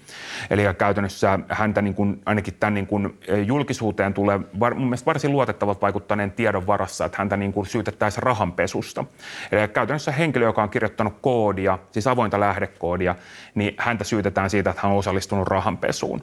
Ja nämä on niin kuin siinä suhteessa erittäin niin kuin mielenkiintoisia, niin kuin ei pelkästään tämmöisenä niin kuin filosofisena pohdiskeluna, mutta ihan vaan siitä, että kuinka erilainen käsitys Euroopassa ja vaikka Yhdysvalloissa on eh, sananvapauteen, eh, tämmöisiä avoimen lähdekoodin projekteihin liittyen, että kun katsotaan yhdysvaltalaista tulkintaa, niin nämä todennäköisesti nämä kaikki keissit menisivät aika pitkälti niin kuin, tota, eh, niin kuin sananvapauden piiriin, ja on hyvinkin todennäköistä, että näitä yritetään haastaa Yhdysvalloissa eri oikeusaste, niin kuin asteissa, ehkä jopa korkeimmassa oikeudessa perustuslain vastaisina Yhdysvaltain niin erittäin laajan niin kuin sananvapauskäsityksen valossa, kun taas sitten Euroopassa se käsitys sananvapaudesta on hyvinkin niin kuin erilainen. Eli se, että, että toki asioita voi sanoa, mutta sitten on niitä tiettyjä ehtoja, mitä ei saa sanoa. Että Yhdysvalloissa se niin kuin, on toki myös niin kuin tiettyjä rajoitteita, mutta se ei ole ihan niin, niin kuin pitkälle menevä, mitä se niin kuin Euroopassa on. Ja sitten samaan aikaan niin tämä tavallaan niin kuin, tämä Tornado Cashin tapaus eh, näkyy tavallaan erittäin, erittäin nopeasti myös tähän Ethereumin tota, sulautumiseen liittyvässä keskustelussa. Ja se näkyy erityisesti sitä kautta, että e, varsinkin kun tämä tavallaan steikkaus on tällä hetkellä hyvin keskittynyttä. Eli steikkauksen osalta voi niin kuin sanoa, että, että suurimmat toimijat, eli käytännössä niin kuin nämä e, niin kuin liquidit steikkauspuulit ja suurimmat kryptomarkkinapaikat on, on niin kuin suurin osa kaikesta steikatusta eetteristä.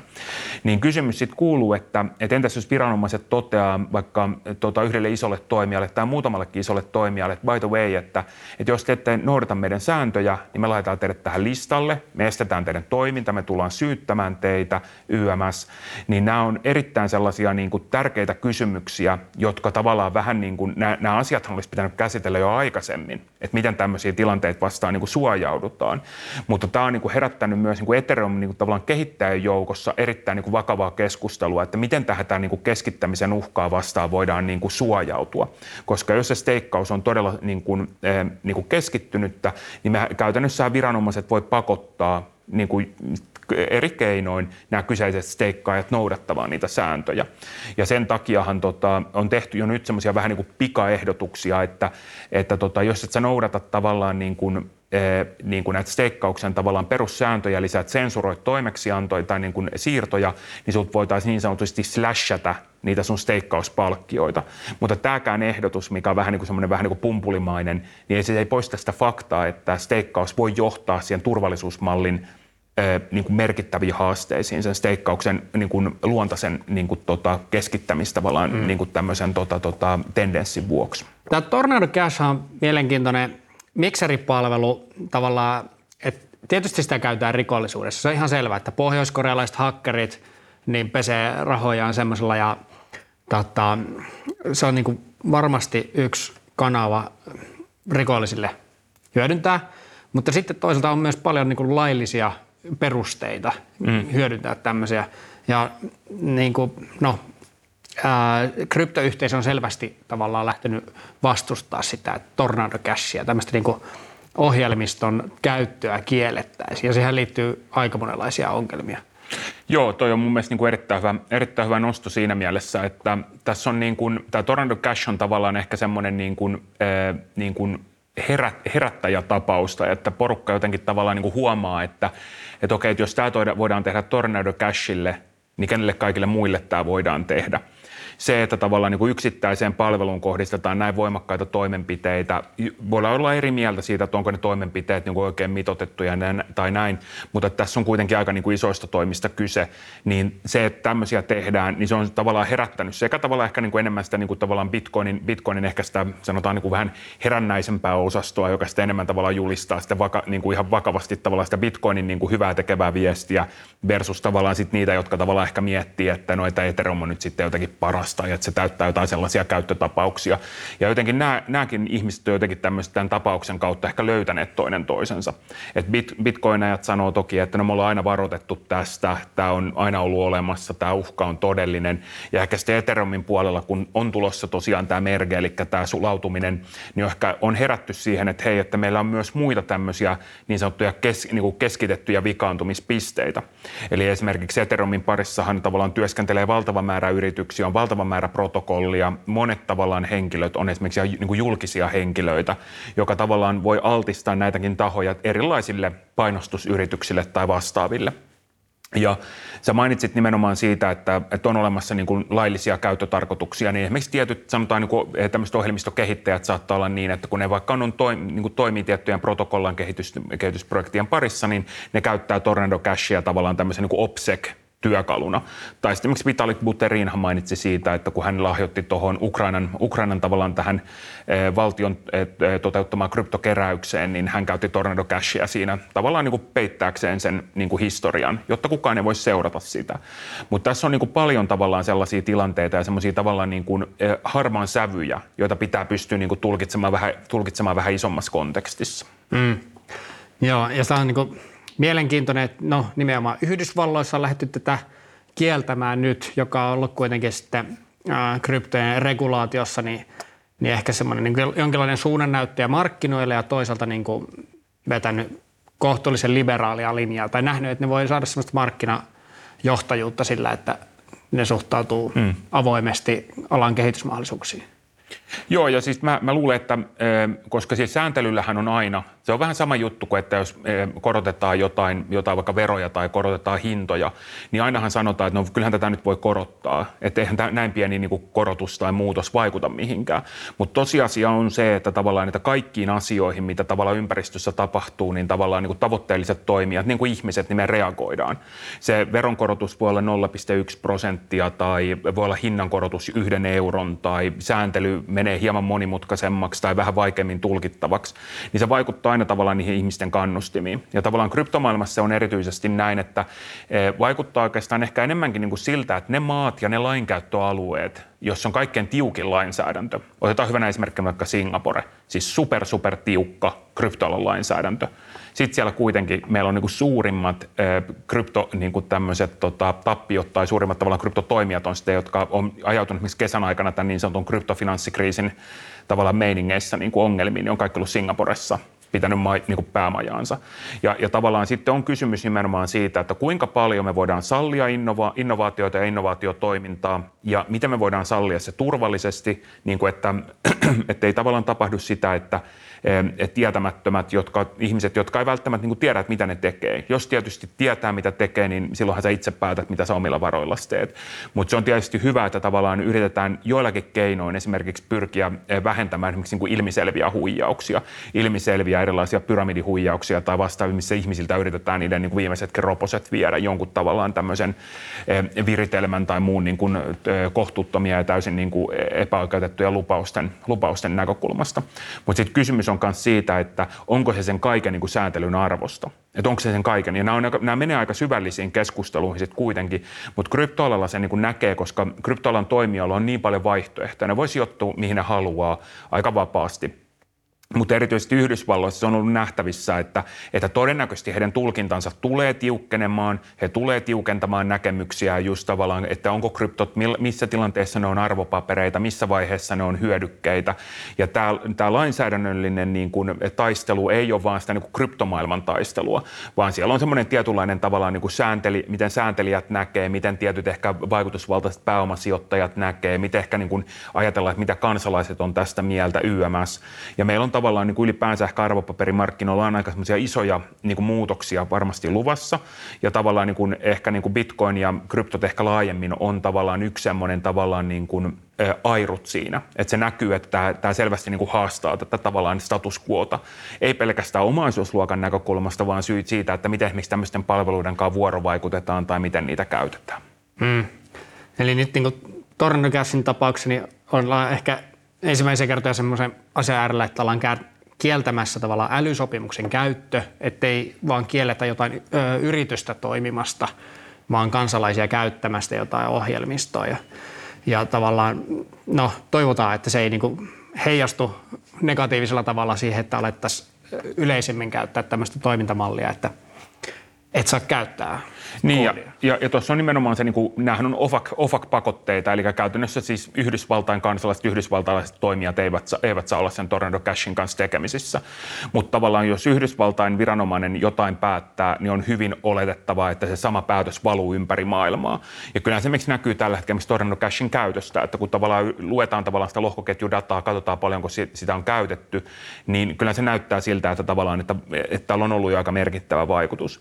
Ja sitten samaan aikaan niin tota, tota, sen Tornado Cashin päällähän on tämmöinen heidän oma niin kuin, tota, governance tokeni, ja sehän on romahtanut puoleen sen hinta.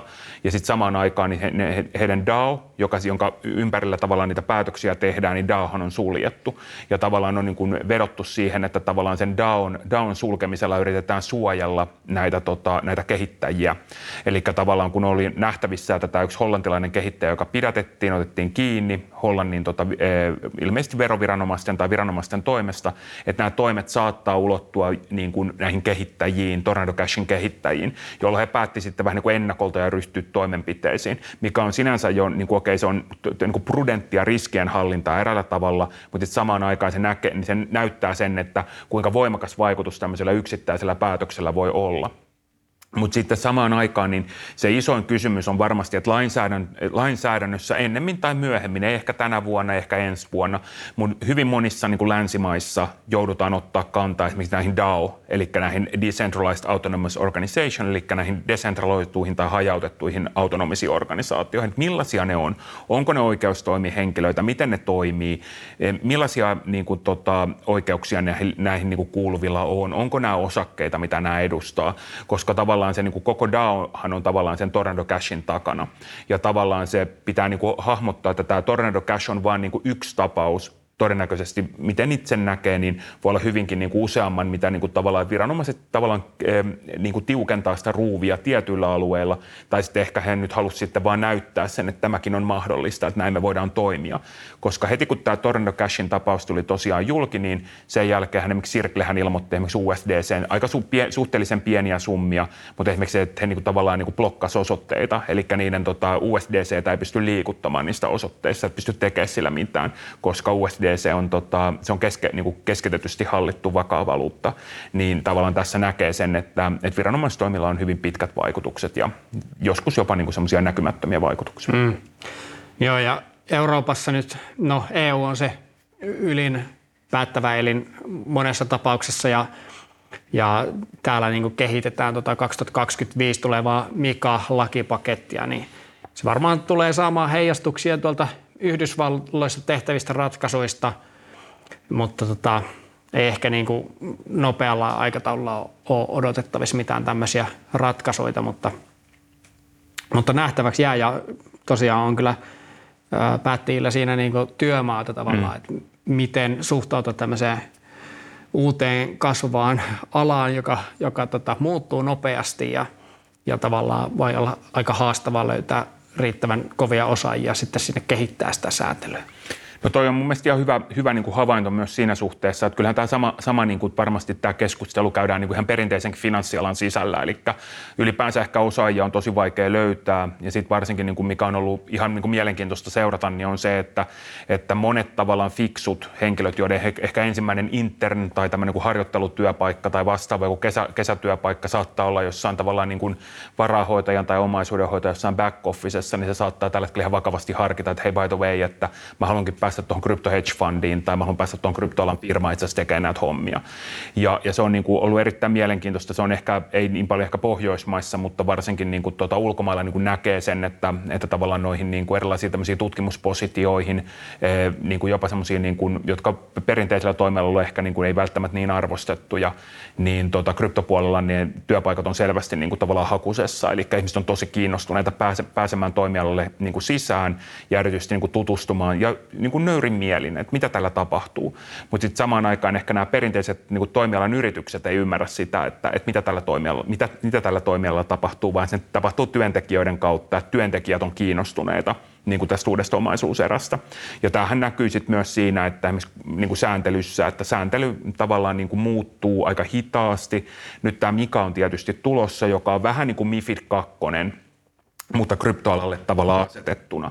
Ja se tuo tavallaan niin kuin, eh, ehkä niin kuin ennakoitavuutta, ehkä niin kuin sellainen suhteellisen tasaisen pelikentän, mutta sitten samaan aikaan niin kyllähän se on ollut nähtävissä, että esimerkiksi MIFID 2 tulkinnat eri EU-maissa on vähän erilaisia. Että on ehkä niin, että, että Suomessa ja Pohjoismaissa tulkitaan tosi tiukasti, kun taas sit, jos mennään Etelä-Eurooppaan, niin näkyy, että on selvää arbitraasia. Eli tiedätkö, niin kuin tulkinta ei ole ehkä ihan niin tiukka.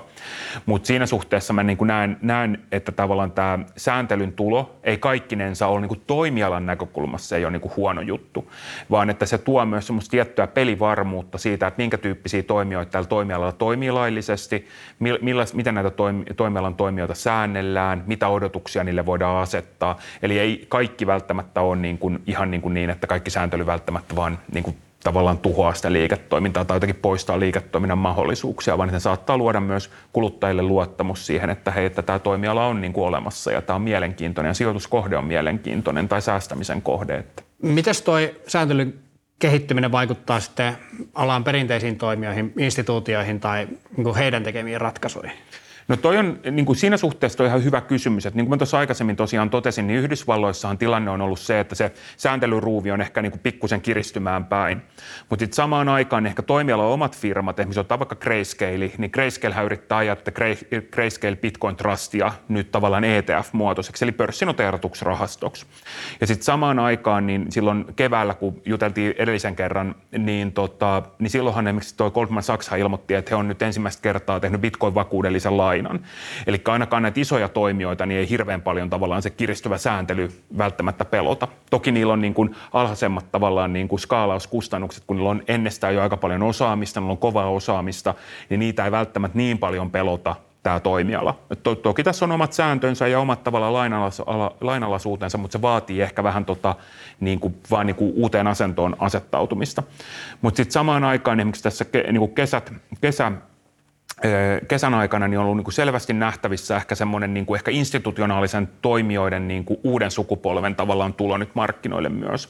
Et esimerkiksi tässä niin kuin lyhyen ajan sisään elokuussa niin BlackRock, joka on yksi maailman suurempia varahoitajia, hallinnoi noin 10 biljoonan, biljoonan tota, dollarin varoja, niin on ilmoittanut, että he tavallaan ensinnäkin alkaa tekemään yhteistyötä tota, ton Coinbasein kanssa, joka on niin kuin yksi isoimmista näistä fiat, fiat-pörsseistä, eli haluaa integroida integroida tämmöisen Aladdin-nimisen tota, sijoituspalvelualalla ja omaisuudenhoidossa hyvin suositun tämmöisen kokonaisratkaisun osakseen – ja käytännössä ottaa Coinbasein kryptotarjoaman sen sisälle. Eli tarkoittaa sitä, että jos sä oot vaikka Pessi varainhoitaja, niin sä pääset tavallaan sen Aladinin kautta, sä pääset käsiksi siihen kryptomarkkinaan.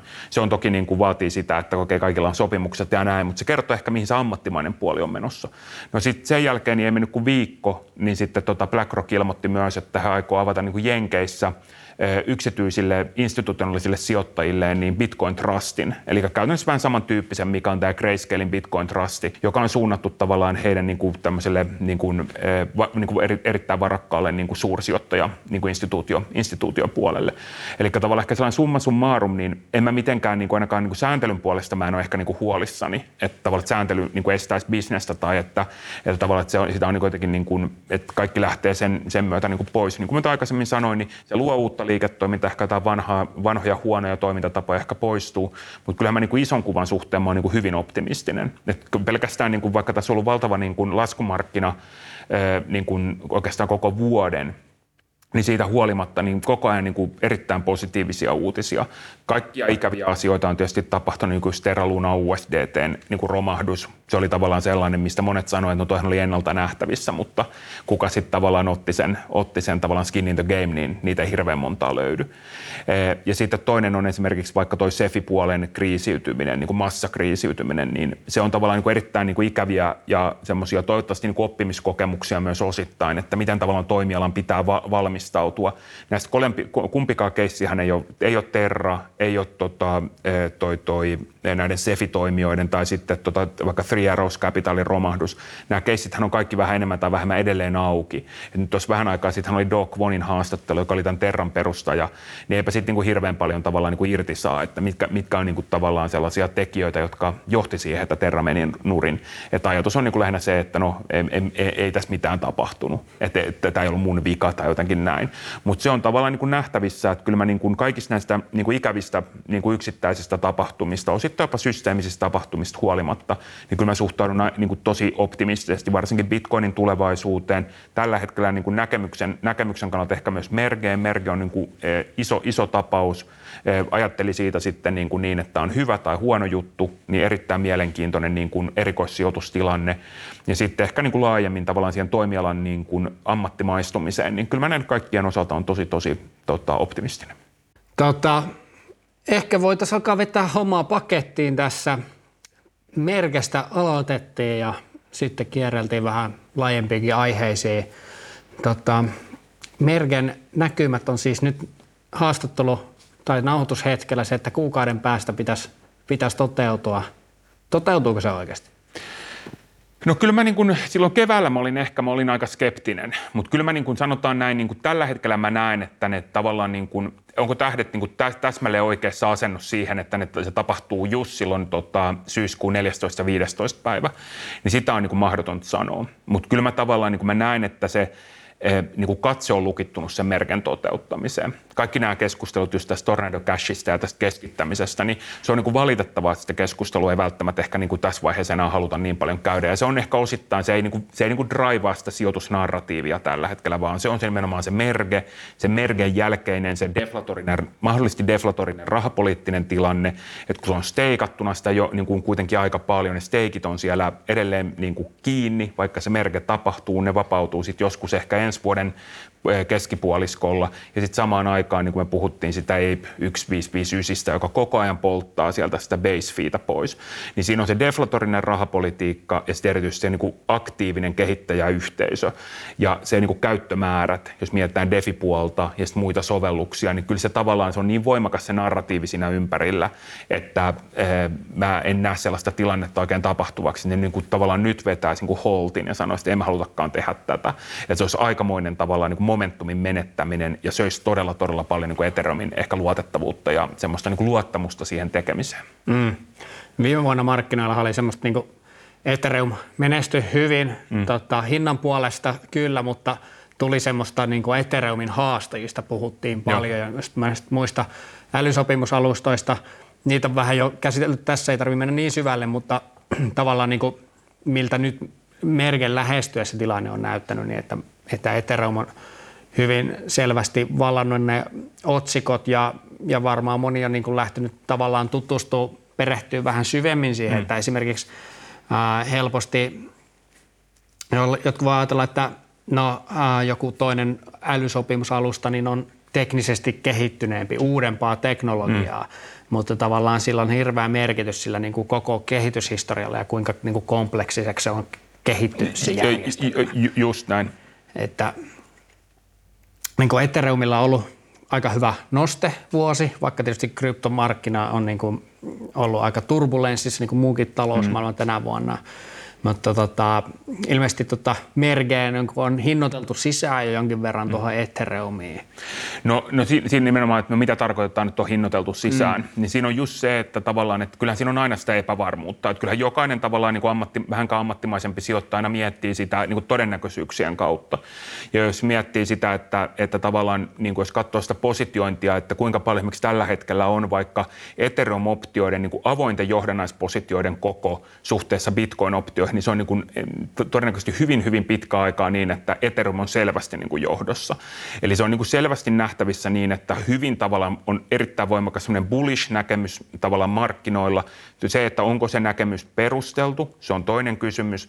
Ja se, mikä siellä niin kuin selvästi myös näkyy, on niin kuin se, että halutaan ottaa näkemystä esimerkiksi just nimenomaan niihin teemoihin, mistä me nyt jo puhuttiin, eli siihen skaalaukseen. No miten mä pääsen siihen skaalausmarkkinaan käsiksi? Että mitä, mitä pitää niin kuin tapahtua, minkä tyyppisiä projekteja siellä on, miten miten niihin voi ottaa kantaa. Sitten on tietysti tämä likvidisteikkaus, joka tavallaan niin kuin ajatuksena on se, että likvidisteikkaus tulee jatkamaan sitä kasvuaan ja tavallaan se likvidisteikkauksen näkökulmasta kanssa ottaa tavallaan niin kuin näkökulmaa. Ja sitten on monia muita tapoja, joilla tavallaan niin kuin näkee selvästi, että markkinat on tavallaan asettautumassa siihen, että tavallaan, että Ethereumin tavallaan tämä ainakin lyhyen aikavälin, se on tuohon 3-6 kuukautta tulee olemaan niin kuin jotenkin bullish. Mutta se on aina niin, että pitää olla tietysti kriittinen sitä tavallaan niin kuin yleistä hypetystä kohtaan. Että tavallaan, että, että niin sanotusti niin kuin markkinat tuntuu aina siltä, että ne ostaa uutisiin ja myy reaktioihin. Ja tavallaan nyt se uutisvirta on ollut hyvin tavallaan sellaista niin kuin nousujohteista, jolloin tavallaan niin kuin ajatus on niin kuin se, että mikä oli vähän niin kuin viime vuonna, että ostaa ihan mitä tahansa, niin se nousee. Mutta nyt tietysti ehkä näiden kevään ja kesän tapahtumien jälkeen, mihin liittyy nämä niin kuin, tota, Terra, Terra Luna, USD, tämä vakavaluutan romahdus. Siellä oli näitä keskitettyjen toimijoiden vakavia ongelmia ollut tosi paljon näiden niin sanotusti näiden lohkoketjusiltojen välisiä haasteita, missä on tosi monta tämmöistä niin kuin exploitin hyväksikäyttöä, jopa hakkerointeja. Ja nyt tämä Ethereumin tavallaan niin kuin valtavan kokoinen niin kuin monia vuosia kestänyt tavallaan niin kuin vaellus- ja korpimatka tavallaan näyttää siltä, että nyt ollaan niin sanotusti eka, eka kertaa niin kuin saavuttamassa pitkän pitkän ajan jälkeen semmoinen konkreettinen, niin kuin hyvin pieni, mutta tavallaan Ethereumin tulevaisuuden näkökulmasta niin kuin iso kehitysaskel. Ja nyt sitten monet yrittää tavallaan etsiä sitä, että, että mikä se tavallaan niin kuin järkevä tapa asemoituu siihen on. Ja tietysti niin kuin, niitä on monia, mitä meidänkin omat asiakkaat esimerkiksi käyttää, että miten tavallaan pääsee siihen itse markkinaan käsiksi, miten voi niin treidata sitä narratiivia. Mm. Että on ollut bullish totta, kesä, tai tuossa kesäkuun dipin jälkeen, mutta ei ainakaan osta ihan sitä ajatusta, että täysin olisi markkinassa hinnassa sisässä. No ei se, ei se, se, se, se, se, no, se, mä, no, se, se, on just näin, että, että tavallaan se on, mä, mä luulen, että koko niin kuin, tavallaan kaikki, kaikki treidaaminen tai mikä tahansa niin kuin sijoittaminen tapahtuu aina sitä makroa vasten. Ja mm. nyt jos sitten tavallaan tämä niin kuin tiukentuvat, tiukentuvat niin kuin rahoitusolosuhteet tavallaan jatkuu, että jos tavallaan tuolta Yhdysvaltain keskuspankilta tulee niin kuin vielä, vielä niin kuin tiukempaa korkoruuvia, vielä tiukempaa niin kuin määrällistä, määrällistä kiristämistä, niin mä luulen, että silloin kaikki tavallaan mikä tahansa tahansa omaisuuslaji, mikä mielletään vähänkään riskoon, niin myydään alas. Mutta sitten se, että jos tämä tilanne pysyy suhteellisen vakaana, eli tämä makro ei muutu niin kuin, niin kuin aivan tosta vaan, ja mietitään, että tosiaan noin kuukausi on siihen merkeen aikaa, niin jos ei se hirveän aggressiivisesti tavallaan niin kuin muutu makroympäristö, niin siinä on aika paljon jo niin kuin hinnoiteltu. Et se alkoi silloin kesällä, ja on tosi vaikea niin kuin nähdä, että – että tavallaan niin kuin Ethereumin hinta olisi tässä kuukauden kuluttua neljä tonnia. Että se on niin kuin tosi vaikea nähdä, että mitä se vaatisi, että mitkä on niitä drivereita, jotka saisi sen esimerkiksi nousemaan niin korkealle. Mutta se, missä se tällä hetkellä treidaa, niin kyllä mä niin kuin siinä mä näen, että, että siihen on todella paljon niin kuin odotukset on niin kuin ladattu siihen hintaan. Eli kyllä tässä pienesti voidaan vielä pysyä bullish-moodissa hinnan suhteen, mutta tosiaan on sitä nostetta tässä ollutkin. Jo, eli ehkä on siellä hinnassa hieman sisässä tuo merkeodotukset. Ja sitten seuraavat treidauksen kohden, niin onko sitten ne splurget ja purget ja seuraavat vaiheet. No, Kaukana tulevaisuudessa. kovan tason ATK-kieltä, mutta, mutta just se, että, että kyllähän niin kuin siis tämä myös, mistä mä aikaisemmin puhuttiin, eli tämä Ethereum POV, niin sehän tulee olemaan myös mielenkiintoinen tilanne, että mitä siinä niin oikeastaan sitten tulee tapahtumaan. Tuleeko sellaista splittiä ylipäänsä, että tulisi tämä, tämä niin, kuin niin sanottu hard fork, hard fork sitten kuitenkaan olemaan. Ja sitten just se, että, että tavallaan, että tuleeko, tuleeko niin nuo markkinapaikat sitä niin kuin huomioimaan. Mm. Että niin kuin vähän sama juttu kuin jotkut markkinapaikat sanoo, että meillä ei niin kuin B-cashia ole käytössä, niin se riippuu sitten ihan täysin näistä markkinapaikoista. Yes. Alright, kiitos Thomas. Kiitos Jatketaan ensi kerralla sitten jostain Mergen jälkeisistä aiheista. Yes, kiitos sulle Pessi, että sain olla sun vieraana. Kiitoksia kuuntelusta. Palataan taas.